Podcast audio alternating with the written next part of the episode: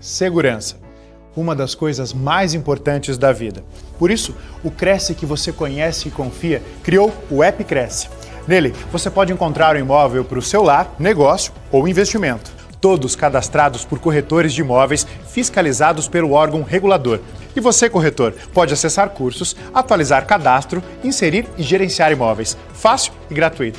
Baixe agora o app Cresce, seu imóvel com segurança na palma da sua mão. Bom, boa noite para quem está ao vivo conosco. Bom dia, boa tarde, se você está assistindo aí de forma gravada, né? Nós temos as gravações aí na TV Cresce com muito conteúdo bom. Quisera eu, quando iniciei a minha jornada, minha trajetória, que tivesse, né, é, tantos conteúdos bons, tantas pessoas com uma entrega tão boa quanto a que nós temos hoje. Embora corretora de imóveis, eu atuo diretamente na parte da assessoria bancária, né, na parte do repasse, do desligamento, do financiamento, como você queira chamar, e sou sempre é, requisitada para falar sobre este tema, que é um tema que eu tenho muita propriedade para falar, pois é o meu dia a dia, é a minha vivência. Então, eu escolhi esse tema, né? Corretor saiba o que pode atrapalhar o financiamento bancário do seu cliente. Parece ser um tema muito óbvio ou parece parecem informações muito óbvias, porém, muitas vezes eu vivencio é, algumas situações no dia a dia, né, da avaliação do, do crédito, na, na, na condução do processo de financiamento, visto que eu não tenho dados é, precisos, né, para dizer em percentual qual é o percentual de pessoas que compram através de financiamento, mas é a grande, grande maioria, né? Aqui no, no ABC, eu sou de Mauá, e grande parte da população aqui adquire o imóvel através de financiamento bancário. Então, um corretor que vai vender um imóvel cuja moeda de compra do cliente comprador é o financiamento bancário, ele não precisa exatamente colocar a mão na massa, ele não precisa exatamente executar aquele processo de financiamento, porém, ele precisa ter informações assertivas para que ele não perca vendas, né? Para que ele saiba contornar objeções, para que ele não deixe as partes frustradas. Não se frustre, não é verdade? Porque cada cliente, cada lead que chega para o corretor de imóveis, cada cliente que adentra a, a, porta da casa do vendedor, né, que está vendendo ali o seu imóvel pronto, é um possível comprador. E esse comprador certamente vai virar uma comissão. Então, é frustrante para o comprador que não conseguiu fazer a aquisição, é frustrante para o vendedor que não conseguiu fazer a sua compra, a sua venda, na verdade, porque muitas vezes para que aquela, para que uma nova compra aconteça, é necessário que aquela venda se concretize. E também o corretor de imóveis que só recebe a sua comissão no êxito do negócio, não é verdade? Então eu estou aqui para compartilhar algumas informações.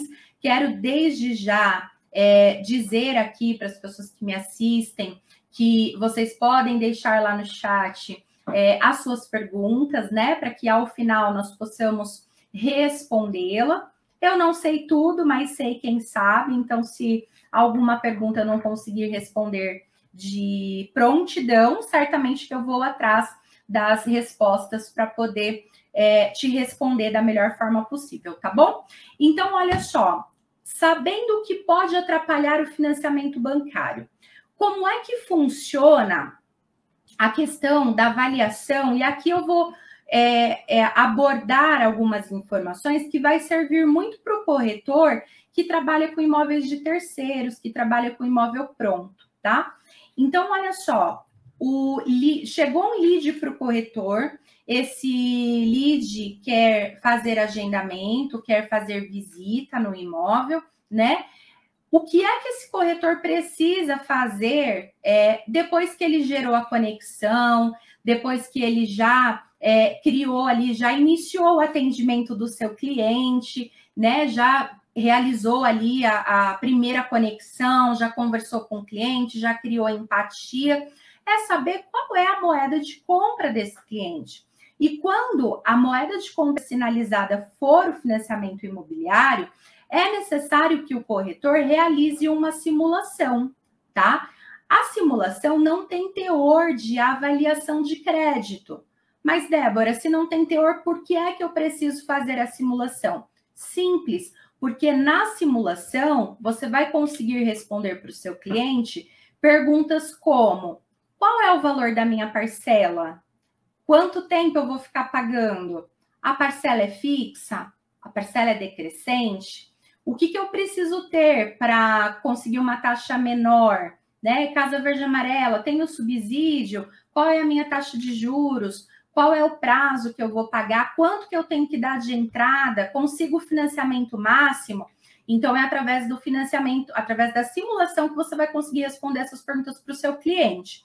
E olha só, tem cliente que não sabe. E tá tudo certo se ele não souber. Ele não é o entendido, ele não é o expert, ele não é a pessoa, não é o profissional. Então tá tudo certo ele não saber. O que é óbvio para nós pode não ser óbvio para o seu cliente, para o seu lead, tá? Então, por exemplo, tá? Olha só, a grosso modo, muito a grosso modo mesmo, porque a simulação ela é personalizada de acordo com a renda de cada cliente, de acordo com a idade de cada cliente. E quando nós vamos para o Casa Verde e Amarela, essa essa personalização ela é ainda maior, porque a depender da faixa de renda, o cliente tem taxas diferenciadas. Mas fora do Casa Verde e Amarela, na modalidade SBPE, por exemplo, a cada, de forma grosseira, tá bom? A cada 100 mil de financiamento, mil de parcela. Então, olha só, o cliente fala para você: olha, eu quero, eu quero financiar 200 mil, mas posso pagar no máximo 1.200 de parcela. A grosso modo, você já sabe que não é possível fazer 1.200 de parcela para 200 mil de financiamento. Ele vai ter uma parcela aí próxima de 2 mil reais se for possível fazer na tabela price, né? Se a gente estiver falando de caixa econômica, talvez uma parcela de uns 1.600, 1.700 reais. Então, na simulação, você já sabe. O cliente fala para você: eu quero um imóvel de 250, quero financiar 230. Você já sabe que, jogando a informação no simulador, se nós estivermos falando de caixa econômica, de Bradesco, de Santander, o máximo de financiamento é 80%. O Itaú tem a possibilidade de até 90%, a depender do relacionamento que o cliente tem lá no banco, tá?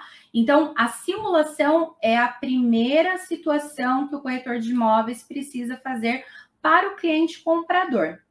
A segunda situação é a aprovação do crédito. E aí, gente, olha só, tem corretor que prefere mostrar o imóvel, para poder gerar aquela conexão maior, o rapport, né, da, da, empatia, não só pelo tom de voz, pelo telefone, mas é, quer levar o cliente numa primeira visita, e tá tudo certo. Mas ao invés de sair mostrando tudo que o cliente quer ver, aprova o crédito dele. E aqui é necessário que você tenha uma boa parceria com uma assessoria bancária, uma assessoria que te atenda, uma assessoria que te ajude, que te instrua, que te dê caminhos, né? Que te aponte o que não dá para fazer, mas o que dá para fazer também. Então, a parceria com a assessoria é muito importante. Aprovou o crédito do seu cliente, aí sim você consegue é, levar o cliente nos imóveis que ele gostaria de visitar, porque você já sabe se o crédito dele está aprovado ou não. E aí, olha só, tem situações, e na maior parte das vezes acontece isso, que o corretor ele vai se preocupar primeiro com o crédito do cliente e tá tudo certo.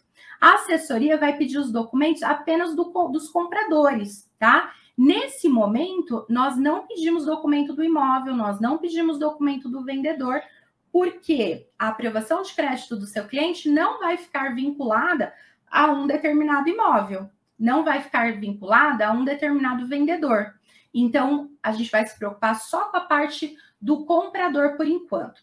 E aí, por que é que é importante você solicitar uma avaliação de crédito antes de se comprometer com proposta, antes de solicitar que o seu cliente pague um sinal, antes de fazer é, com que ele se comprometa com um contrato de compra e venda. Eu não estou aqui dizendo que você não deve fazer, ok? Eu estou dizendo que por que é que é importante? Porque o comprador ele vai ter duas características principais que ele é responsável e que ele precisa comprovar. Dentre essas características estão comprovação de idoneidade e comprovação de condição de pagamento. A idoneidade é a questão da restrição, tá? E eu vou falar muito de caixa econômica aqui, porque os outros bancos são mais flexíveis a depender da situação. E a caixa acaba sendo parâmetro para todos os outros, porque se na caixa não pode, no outro banco pode, está tudo certo. Então, olha só, dificilmente um cliente que tem restrição no nome vai conseguir um financiamento, tá? É, então, ele não pode ter restrição. E na aprovação do crédito é onde a gente sabe se o cliente tem restrição, se ele tem uma restrição interna, que é um dos motivos de reprovação dos financiamentos bancários hoje em dia, tá? É, a documentação dele tá, precisa estar tá certinha. Então, muito comum que vem clientes aqui é, com documentação onde ele se separou, mas ele não organizou ainda é, legalmente o estado civil dele. Então, se ele é casado no papel e ele se separa, ele não pode comprar outro imóvel enquanto ele não se separou legalmente. Porque se o estado civil dele é casado, pro financiamento o cônjuge entra, ainda que eles estejam separados de corpos. Então, um dos problemas da aprovação de crédito é a questão do estado civil. Se casou, se divorciou, casando contraiu o sobrenome do cônjuge, se divorciou, tirou o sobrenome do cônjuge, precisa fazer alteração do nome na Receita Federal. A gente não consegue avaliar o crédito se o nome estiver divergente. Então, tudo isso atrasa o processo do financiamento. E uma vez que fez proposta, uma vez que fez contrato, vai correr prazos, né? Existem alguns subterfúgios para isso, de repente fazer uma proposta com validade, um contrato com validade. Então, eu sei que vocês têm aí muita expertise para conduzir o contrato e a proposta. Eu estou aqui é, dando sugestões de como fazer é, para que o, os efeitos de uma de uma uh, de uma venda é, é para diminuir esses efeitos, né? Quando a gente toma alguns cuidados antes de fazer o cliente se comprometer com alguma coisa, tá? É, estrangeiros é uma outra situação, porque documentação precisa ser traduzida e não é, é qualquer pessoa que traduz, tá? Tem aí o apostilamento de AIA, às vezes demora bastante. Nós temos muitos estrangeiros, né, habitando entre nós, é uma realidade. E a questão da comprovação de renda também, né? Então, olha só, a Caixa aceita extratos bancários, está no normativo, tá?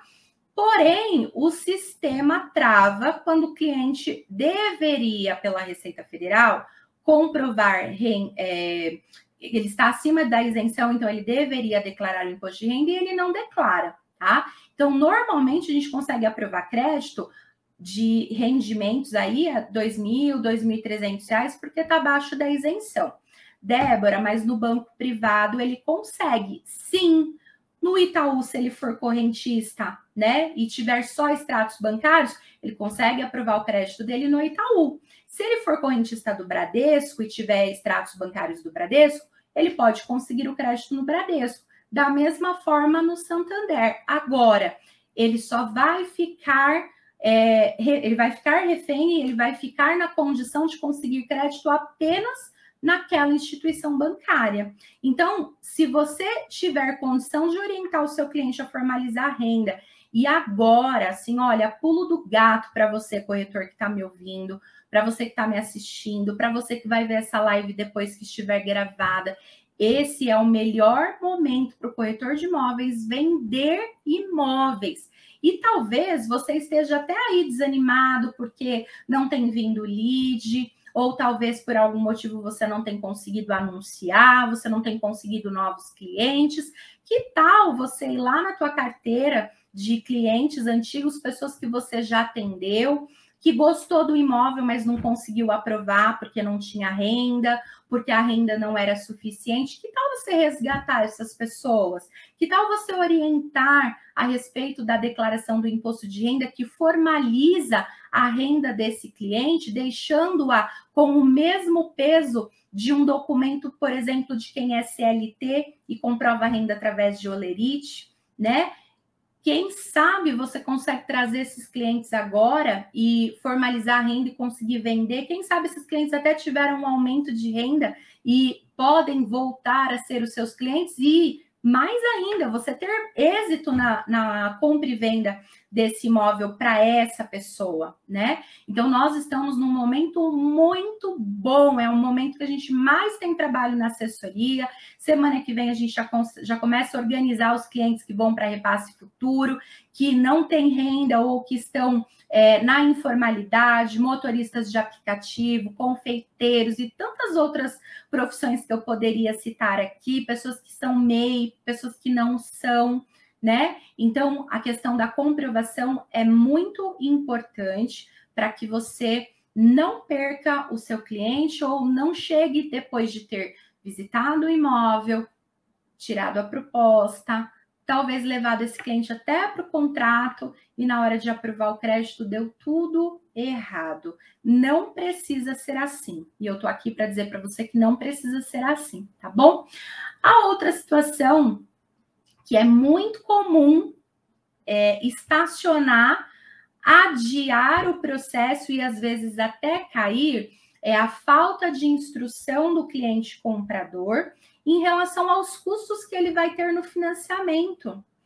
Olha só, o cliente comprador não sabe da realidade dos custos bancários, ele não sabe da realidade do ITBI, do imposto que o comprador paga, né, quando compra um imóvel, ele não sabe que ele tem que registrar, ele não sabe que no financiamento esse registro é pago duas vezes, porque paga, compra e vende, paga para alienar, ele não sabe. Então, antes de você formalizar a proposta, não se preocupe apenas com o valor da entrada. Verifique com o seu cliente se ele tem ciência de quanto ele vai gastar de documentação, passe a ele uma estimativa prévia. Aqui na nossa região, no ABC, nós estimamos cerca de 4% para documentação quando é primeiro imóvel, quando não é primeiro imóvel, em torno de 5%, e em São Paulo, em torno de 6% a 7%. Por quê? A alíquota do ITBI é maior, logo a documentação fica mais cara sempre de forma aproximada. Os custos mesmo, a gente precisa fazer o cálculo, né? É, o, quando o cliente já tem definido ali quais são os valores que ele vai fazer de financiamento, quanto vai ser de, recurso, de recursos próprios, qual é o banco que ele vai financiar, em qual cidade. E aí a gente consegue fazer essa estimativa de uma forma mais personalizada e mais próxima da realidade. Mas informe o seu cliente, oriente o seu cliente sobre os custos de documentação. Você é o especialista. Não espere que ele te pergunte se antecipe, se adiante e mostre a ele que você entende do assunto, que você entende verdadeiramente daquilo que você está comercializando. Tá fazendo sentido para você? Me conta, você que está aí online, você que está presente aqui. Olha só, nós estamos em 17 pessoas, né? Em 17 pessoas aqui. É... Tá fazendo sentido para você, você que está me assistindo? Me conta.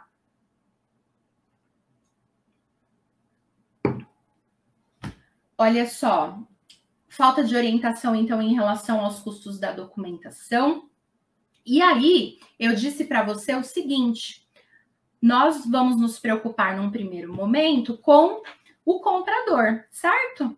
Fizemos a simulação, vamos fazer ali a, a aprovação do crédito, uh, emitir a carta de crédito, perfeito. Vamos pensar aqui na melhor das hipóteses que você já orientou o cliente em relação à renda, ele já te obedeceu, porque tem isso também, né? Às vezes a gente orienta e o cliente não obedece. Ou é só comigo que acontece aqui? vocês que estão me assistindo, tem clientes desobedientes, você orienta e o cliente não obedece? Porque pode acontecer, né? É, então, aprovou o crédito, maravilha. A gente começa a contar ali os dias para gastar a comissão, não é verdade?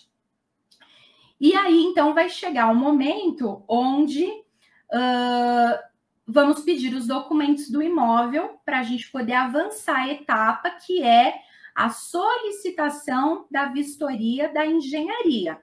Eu costumo dizer que nós temos aí, a princípio, seis figuras, três, aliás, três figuras principais no processo de financiamento, tá?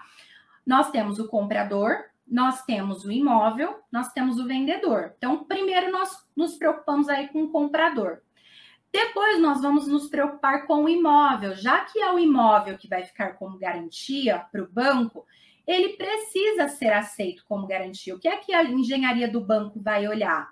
Se não está próximo de locais que desvalorizam o imóvel, se não está próximo de lugares de enchente, rios, por exemplo, se não é áreas de alagamento, se esse imóvel não tem características de imóvel multifamiliar, Débora, o que, que é isso?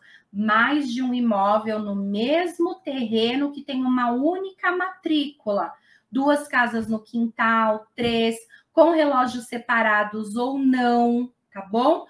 Imóveis com características multifamiliar não são financiáveis, ok? O engenheiro vai olhar isso. Ele vai verificar se o imóvel não tem rachadura, infiltração, fissura, se não tem nada de estrutural que possa é, prejudicar aquela garantia no decorrer do tempo. Pensa que o banco está emprestando crédito para o cliente por 10, 20, 30, 35 anos. Então, aquele imóvel precisa subsistir, tá? E aí chegou nessa etapa, então, quando a gente vai pegar a matrícula, tem lá as irregularidades na matrícula. E eu costumo dizer que muitos processos de financiamento demoram muito tempo para serem concretizados, porque o corretor, quando foi fazer a captação do imóvel, a angariação, não sei como é que chama aí do lugar onde você está me assistindo, não prestou atenção na documentação, prestou atenção nas fotos, isso é muito importante, tá? Mas é preciso também verificar, fazer a leitura correta da matrícula, verificar se quem está colocando o imóvel à venda com você realmente é o proprietário do imóvel, se ele é proprietário sozinho, qual é o motivo da venda? Existem situações onde o marido coloca o imóvel à venda, a esposa não está de acordo, se ela não assinar, não tem venda, vice-versa, venda de imóveis de herança, tá? Então, várias situações aí que só esse tema já seria o tema de uma live, né? Só disso de, de, do que é que nós precisamos fazer a leitura na matrícula. Dentre elas, verificar se o imóvel de fato pertence à pessoa que te procurou para colocar o imóvel à venda, se o endereço que está constando lá na matrícula é o mesmo do endereço de quando o engenheiro for lá, se o número pendurado na frente do imóvel é o número que está no IPTU e é o número que está na matrícula, se a metragem que está lá no IPTU é a mesma metragem de área construída que está lá na matrícula, se o estado civil da pessoa, que é o vendedor, é o mesmo que está lá, porque se ele casou, precisa verbal casamento, se ele divorciou, precisa verbal divórcio. Se nessa matrícula não tem nenhum ônus como calção pelo vendedor ter sido fiador, se não tem reserva de usufruto, se não tem uma indisponibilidade, se não tem uma cláusula de incomunicabilidade, tem várias situações ali que podem prejudicar, tem coisas que podem ser muito simples de resolver, como uma verbação de estado civil, onde você vai solicitar ao seu vendedor que ele tire uma cópia autenticada de documento pessoal e do estado civil, preencha um requerimento e vá até o cartório de registro fazer isso. Em 10 dias corridos, esse documento está na tua mão. Mas e se for uma verbação de construção? Às vezes a pessoa comprou um terreno lá atrás, construiu de acordo com a sua situação e nunca averbou. E talvez ele nunca tenha feito isso por falta de orientação, mas se você perguntar para o vendedor se está certinho, ele vai responder que está certinho. Tem corretor que fala para mim, Débora, está certinho, pode confiar. Eu não confio, eu preciso ver o documento. E quando eu vou ver o documento, dificilmente está certo. Muitos documentos, pelo menos aqui na cidade onde eu estou, muita documentação aqui é irregular, tá? Então, nessa situação de construção, precisa aprovar um projeto na prefeitura, então vai precisar contratar um engenheiro, um arquiteto, precisa fazer o desenho do projeto, né, da planta, precisa levar na prefeitura para fazer a, a, aprovação desse projeto, precisa ser emitido o ABITSE. Depois do ABITSE, precisa tirar uma certidão negativa na Receita Federal de que não existem impostos em atraso com a Receita Federal. E depois, por último, lá no cartório de registro de imóveis. Débora, quanto tempo demora isso? Depende de cada prefeitura. Se nós estivermos falando aí que uma prefeitura demora 30 dias, mais o prazo da Receita, mais o prazo do cartório, nós temos 60 dias. Se uma prefeitura demora três meses, Ribeirão Pires, por exemplo, que é uma prefeitura que demora bastante tempo por ser uma instância turística, o seu processo de financiamento pode ficar três, quatro, cinco meses parado. O seu comprador frustrado, porque ao fazer uma proposta, ele já tinha um prazo de organização para mudança.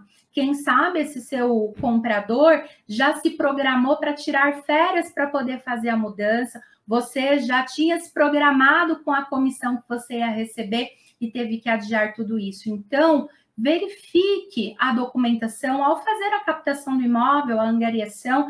Por isso é importante também que você tenha uma assessoria de confiança, de parceria, para que não só te dê assessoria quando você tem um cliente interessado em comprar e precisa aprovar o crédito, mas também que tenha essa orientação de te informar se precisa fazer alguma coisa na matrícula ou não, né? E existem alguns cursos também que você, corretor de imóveis, pode fazer para aprender, como os cursos de due diligence, que é a questão de levantar toda a documentação do imóvel, você pode se tornar um especialista em documentação, auferir renda com isso e ainda ser um especialista em documentação imobiliária. Faz sentido para você? Me conta. Eu estou olhando aqui o chat. Olha só, pessoas de Porto Velho, São Paulo, capital, São Luís, no Maranhão, Roberto de Praia Grande. Roberto, estava aí na segunda-feira, tinha um sol para cada um aí, né? Olha só. É, me conta aqui, gente. Eu fico numa tela onde eu estou sozinha aqui, tá? Então, interajam comigo para eu saber que eu não estou sozinha. É, eu estou olhando aqui no YouTube, para mim deve estar com atraso, tá? Estão me dizendo aqui que nós estamos em 27 pessoas aqui no, no YouTube, 38, enfim.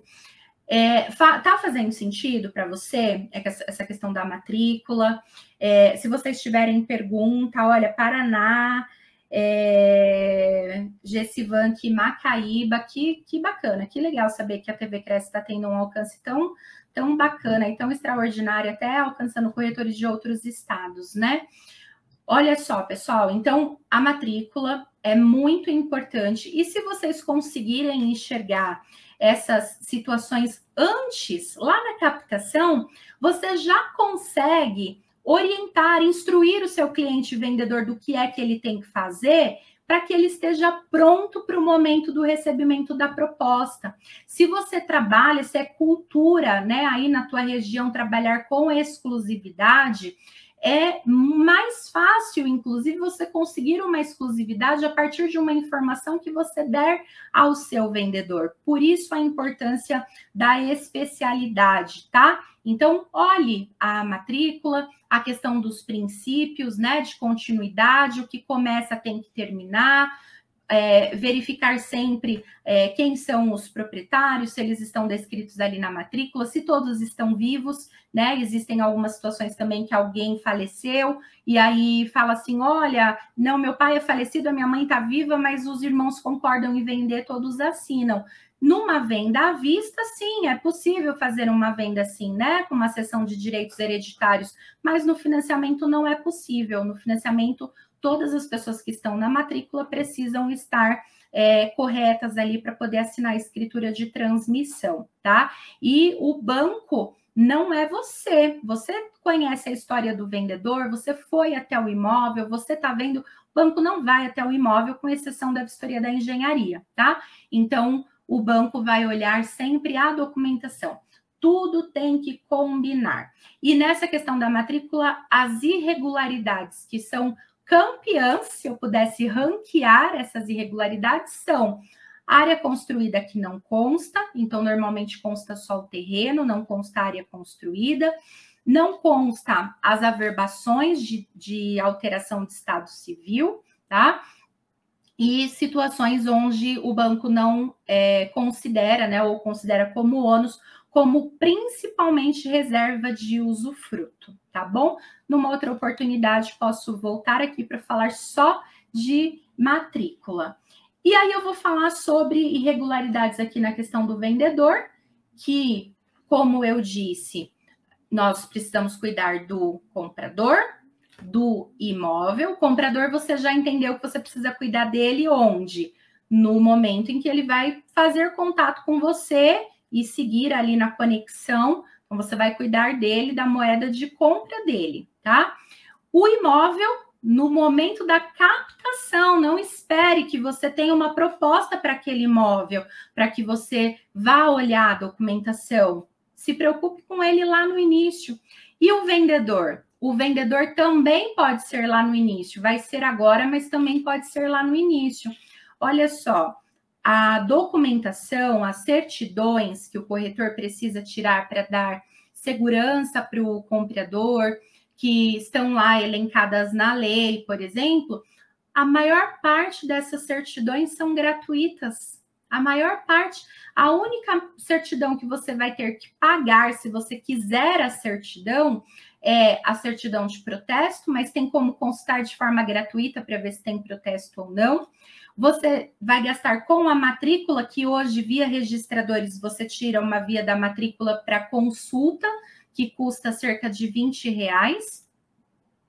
Ou você pode pedir para o seu vendedor te fornecer essa matrícula, depende muito da cultura do local que você está. E monte um dossiê. Hoje você não precisa ter isso nem de forma impressa, né? Tenha já de forma digital o dossiê do imóvel que você está vendendo. Débora, mas dá muito trabalho, eu tenho muito imóvel. Então, selecione aqueles que você tem mais visita, que tem mais procura e faça o dossiê. Se você tem parceria com uma assessoria, e essa assessoria consegue fazer consulta para você do nome do, CP, do CPF do cliente, né? Do nome do cliente, ver se ele tem alguma restrição tá? Existem algumas situações no CPF do vendedor que pode ser que passe, mas, por exemplo, CADIM, que é Receita Federal, é, Fazenda, às vezes por conta de é, falta de pagamento de anuidade de conselhos, né? O, o gente que tem ali o, o é, contador, advogado, todo profissional liberal tem um conselho, assim como cresce, como corretor tem o cresce. Então, essa a falta de pagamento dessas anuidades também dá em seja CADIM.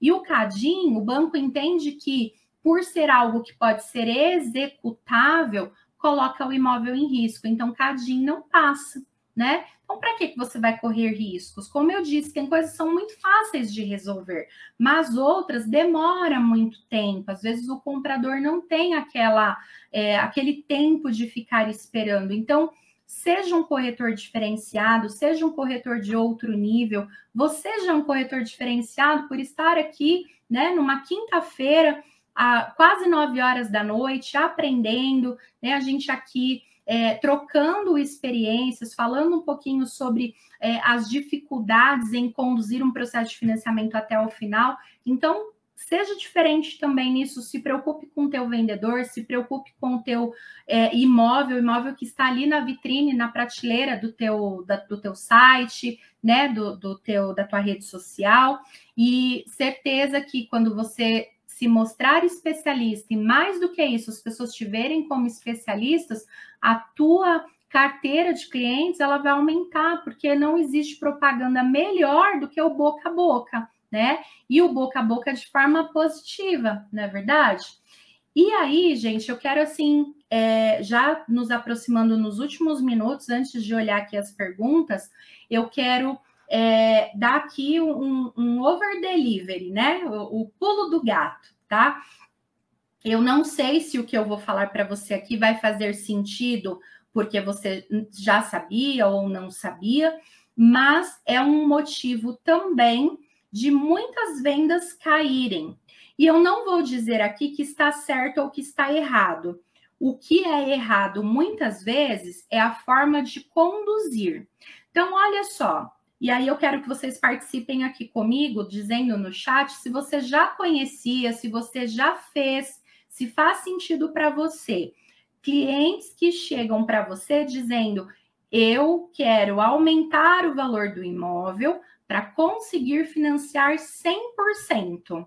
Conta para mim aqui, participa comigo. Se você já ouviu, se você já teve algum cliente que chegou para você com essa informação, se você já fez algum financiamento assim, onde não entrou nada de entrada do cliente e ele fez o financiamento de 100%.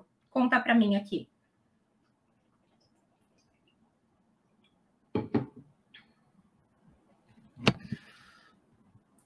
Olha só, eu tenho eu tenho clientes finais, cliente que está comprando o imóvel, e tenho corretores que às vezes nos procuram dizendo assim. Por exemplo, olha, vou dar um só só para a gente poder fazer conta fácil. Supondo que o imóvel custe 200 mil, se a gente for pegar o exemplo de Caixa, Santander, Bradesco, que financia só 80%, pensando que o cliente tenha potencial para financiar 80%, de 200, ele vai ter 160, 160 mil de financiamento, certo? Então, 200 mil é o imóvel e 160 mil é o financiamento. Porém, o cliente comprador não tem os 40 mil para pagar de entrada ele precisa financiar 200 mil. Não tem nenhum banco que financia 100%, ok? Não tem.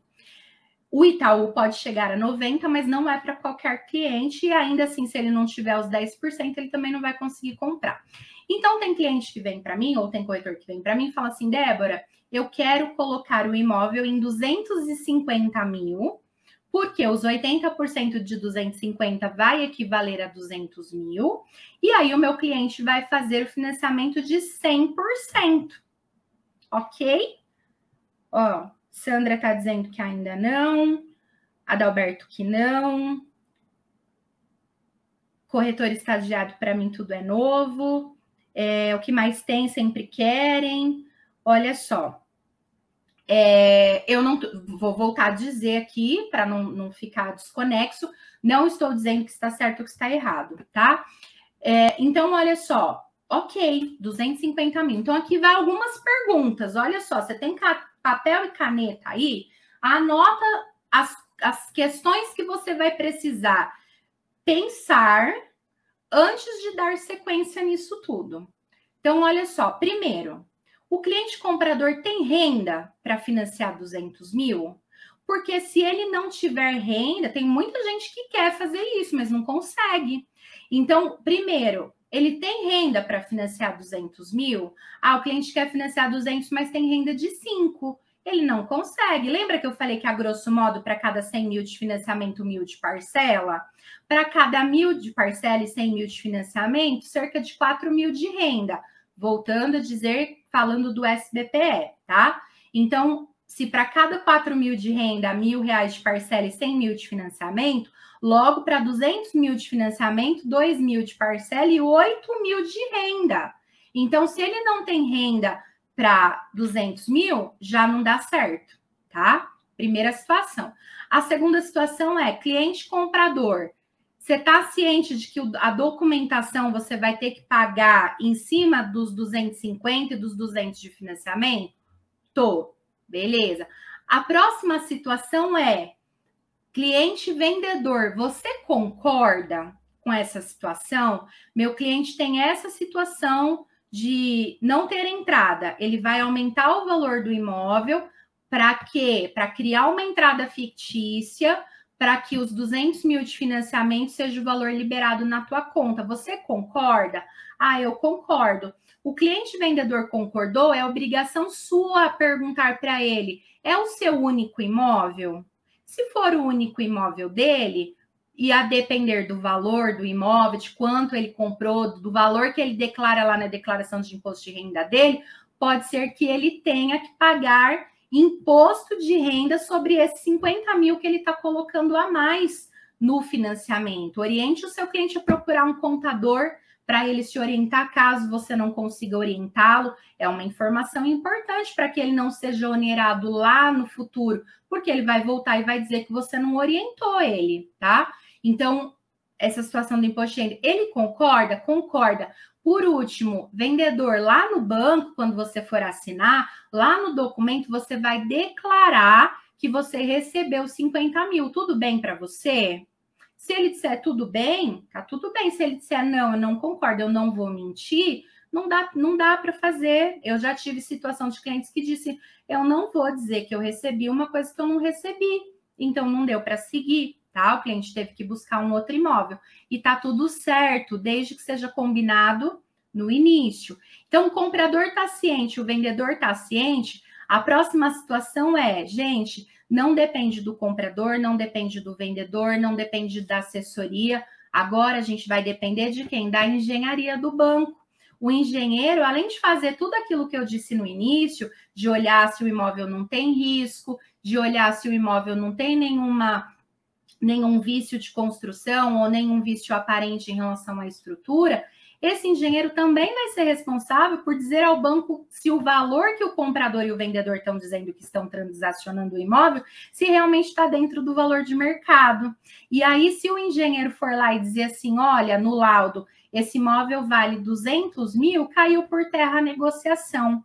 Então, volto a dizer, até para ser repetitiva, mas de uma forma que você entenda mesmo, é de propósito, tá? Não estou aqui para dizer que é certo ou que é errado, e sim para dizer que o que é combinado não é caro. Se tudo foi orientado, se as duas partes foram orientadas e se eles estão certos é, daquilo que eles foram orientados, dá para seguir. Só que a parte da vistoria da engenharia é uma parte que não depende de ninguém. Débora, mas e se o imóvel está realmente valendo 250 e for vendido abaixo do valor de mercado? E o engenheiro avaliar em 200? Primeiro, é possível contestar diretamente com o engenheiro. De que maneira? Olha, engenheiro, eu vou te mandar aqui cinco elementos comparativos de imóveis semelhantes. Para quem é perito avaliador aqui, é, fica muito simples fazer isso, já é uma realidade do dia a dia, né, do, do corretor que é avaliador de imóveis. Cinco links lá, olha, são imóveis semelhantes, com as mesmas características, na mesma região, com valor de X, e o senhor se equivocou, pode fazer a contestação do laudo? Ele vai dizer que sim ou que não. Não deu certo com o engenheiro, dá para, se a gente estiver falando de caixa econômica, dá para pedir contestação diretamente com a GIAB. Mas para isso, sou eu que não estou de acordo com o valor de avaliação. Sou eu que preciso prover recursos para que essa avaliação possa ser reanalisada e o valor do imóvel possa ser revisto. Se eu não tiver condições de mandar é, é, comparativos para que numa possível negativa eu consiga reverter, então precisa deixar o cliente comprador ciente. Pode ser, o imóvel não vale isso. Você quer mesmo tentar? Porque nos bancos privados a taxa de avaliação é única com a taxa da escritura no dia da assinatura. Na Caixa, o cliente vai pagar 750 reais. E ele precisa saber que isso é por conta dele em risco.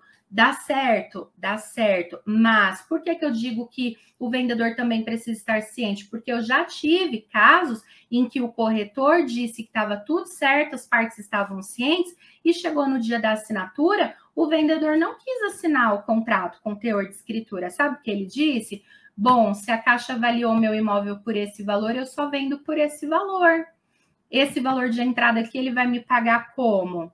Aí, olha só, a assessoria perdeu tempo, a agência perdeu tempo porque emitiu o contrato, porque tá ali todo mundo, né, foi é, se, se, organizou para assinar essa escritura. O comprador que achou que estava tudo certo, é, já tinha feito planos, inclusive, para poder é, mudar para o imóvel, as chaves seriam entregues naquele dia da assinatura, e tudo veio por água abaixo porque faltou comunicação. Então, a comunicação é muito importante e que as coisas sejam é, transparentes desde o início. Seja conhecido como um corretor que fala a verdade para o seu cliente, que conduz com transparência, que busque sempre a verdade, né? E que é, tenha êxito nas negociações, mas de uma forma muito transparente, de uma forma que o cliente vai ficar satisfeito e vai te indicar que não seja aquela única é, aquela única venda, né? Mas que ele te indique aí para os seus parentes, para os seus amigos, para a sua rede de relacionamentos. Tá fazendo sentido para você? Você já tinha essa, essa informação, né? Olha só, o André está dizendo aqui temos tanta diferença nos laudos de engenharia em imóveis iguais. Sim, nós temos, né? Visto que a engenharia, e aí eu quero só fazer um parêntese aqui que no que eu preparei o, os meus itens aqui já, já acabaram, a gente já pode entrar, tá, Tânia, para a parte das perguntas. É, cada vez que nós pedimos uma vistoria, André, entra como se fosse uma roleta. Cada empresa de engenharia vai fazer a vistoria daquela unidade. Então, cada um tem uma fonte de consulta, alguns têm fontes é, atrasadas, outras é, atualizadas. Tem muita imobiliária que vende imóvel e não tira aquela oferta do seu site, dos seus anúncios. Então, o engenheiro vai fazer busca na internet, ele acha informações que são muito antigas, por exemplo, isso também conta. O mesmo imóvel anunciado em imobiliários diferentes por preços diferentes, isso também consta. Então, isso é um pode ser um dos motivos pelo qual nós temos tantos valores diferentes, mas a gente pode usar isso é, a nosso favor também, podendo fazer a contestação, né? Como eu disse aqui, que é possível fazer a contestação do laudo. Enquanto a Tânia não entra aqui, é, eu quero. Já estou aqui. Já está aqui. Então, vamos para as Mas perguntas. pode seguir, Débora, fica à vontade. Eu ia só fazer a leitura aqui da é, quem é aqui? Luiz Bernardino. Um cliente não pode ter dívida no CPF, sim, não é reprovado o financiamento. Luiz, depende do cliente que você está dizendo. Se for o cliente comprador, não, ele não pode ter restrição de nenhum valor, de nenhuma categoria. Sim, é reprovado o financiamento dele. Eu fui testar um financiamento na sexta-feira a cliente tem CADIM. Alguém me disse assim, Débora, não reprova o financiamento por CADIM é, do comprador, porém não dá para sequenciar o processo. Então, aprova o crédito e aí depois ele vai ter que regularizar para poder seguir. Não aprovou, reprovou por conta de. Aparece assim: repro, cliente ou grupo familiar, quando tem mais de uma pessoa, é, tem dívida externa, ou seja, não é dívida com a própria instituição. Então, não pode, tá? E a, a ideia é que o cliente faça consulta, se você tem uma assessoria aí de confiança, peça para que ela faça a consulta, ou o cliente mesmo pode baixar de forma gratuita o aplicativo do Serasa, fazer a consulta, já regulariza o que tem ali para depois pedir o crédito, tá? Não, não pede o crédito com a restrição, porque pode ser mais difícil de resolver. Muito obrigada, então, Débora. O nosso muito obrigada a toda a nossa audiência, aos nossos assinantes, em nome da diretoria do Crescisp e do presidente, o senhor José Augusto Viana Neto, os nossos agradecimentos. E especialmente a nossa convidada, a Débora Pesotti, que se voluntariou aí para trazer esse conhecimento, essa bagagem, né? Então, Débora, agradecemos a sua participação imensamente, desejamos sucesso para você que você volte, é, muita saúde, alegrias, tá? Será sempre bem-vinda. Muito obrigada. Eu que agradeço. Nós queremos só aproveitar aqui e convidar nossos internautas para prestigiarem a nossa programação de amanhã. Às 10 horas nós teremos aí o Cresce Esclarece, que é um programa né, de entrevistas, e às 20 horas nós teremos a Fernanda Silva com o tema Pare de sabotar suas vendas. É isso aí, fiquem conosco. Muito obrigada, um beijão, Débora. Boa noite a todos. Outro para você. Obrigada. Boa noite, pessoal.